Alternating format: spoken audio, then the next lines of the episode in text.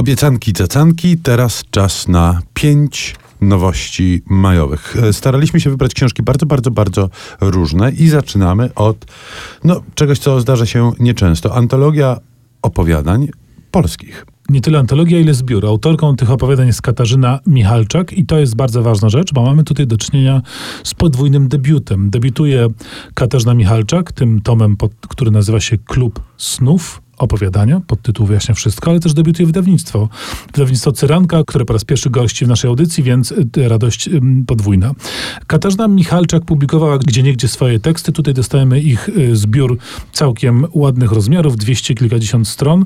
I to są takie opowiadania, które mi się mocno wpisują w widoczny dzisiaj nurt we współczesnej prozie polskiej, czyli po pierwsze są to właśnie opowiadania. Od jakiegoś czasu, krótkiego czasu, wreszcie mamy miejsce, wreszcie na rynku wydawniczym w Polsce znalazło się miejsce na opowiadania na formę krótką. Wcześniej wydawcy jak Ognia dali się tej formy, teraz jednak odważają się na to.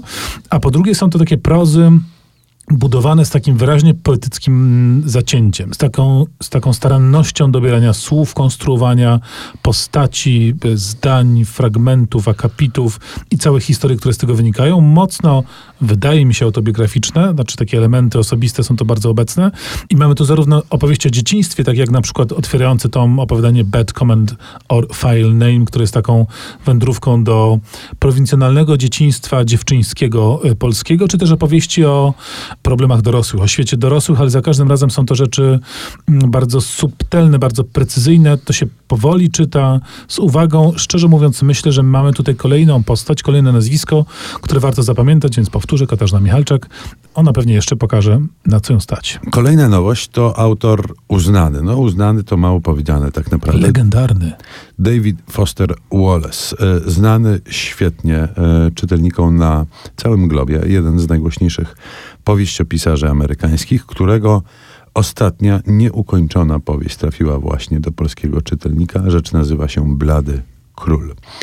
I trzeba powiedzieć, że historia tej książki, którą mamy wyłożoną we wstępie, jest dość szczególna, no bo właśnie autor, jak pamiętamy, popełnił samobójstwo, zostawiając stos nie do końca wiadomo na ile uporządkowanych i opracowanych fragmentów tekstu, w związku z czym redaktor, który nad tym tekstem się pochylił, miał ogromne zadanie choćby ułożenia ich w pewnej kolejności. Tak, to znaczy tu pewne wskazówki były. Na, na przykład wiadomo było, że słowo wstępne od autorskie miało się znajdować tam, gdzie się w książce znajduje, czyli w okolicach strony 80.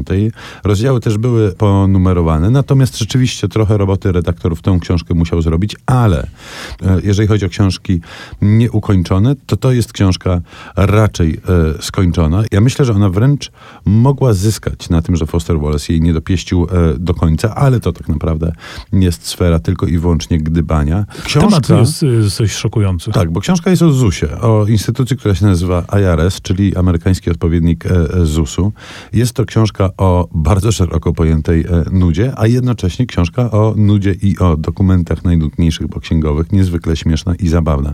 I tu, jako e, osoba recenzująca E, książki, czuję, że moje zadanie jest istnienie wręcz uzasadnione, bo przebrnąłem przez całość z wielką przyjemnością i to więcej niż dwukrotnie i Państwa do tego też namawiam, ostrzegając, proszę nie dać się zrazić początkiem, który rzeczywiście nie jest łatwy. Momentami ta książka jest po prostu nużąca, natomiast jest to świadomy zabieg autora. Niestety, i tu trzeba uczciwie powiedzieć, mm, tłumaczenie na język polski pozostawia wiele do y, życzenia, natomiast nie likwiduje ogromnej przyjemności czytelniczej, jaką jest obcowanie z, no właśnie, tym księgowo-zusowskim światem Davida Fostera Wallace'a.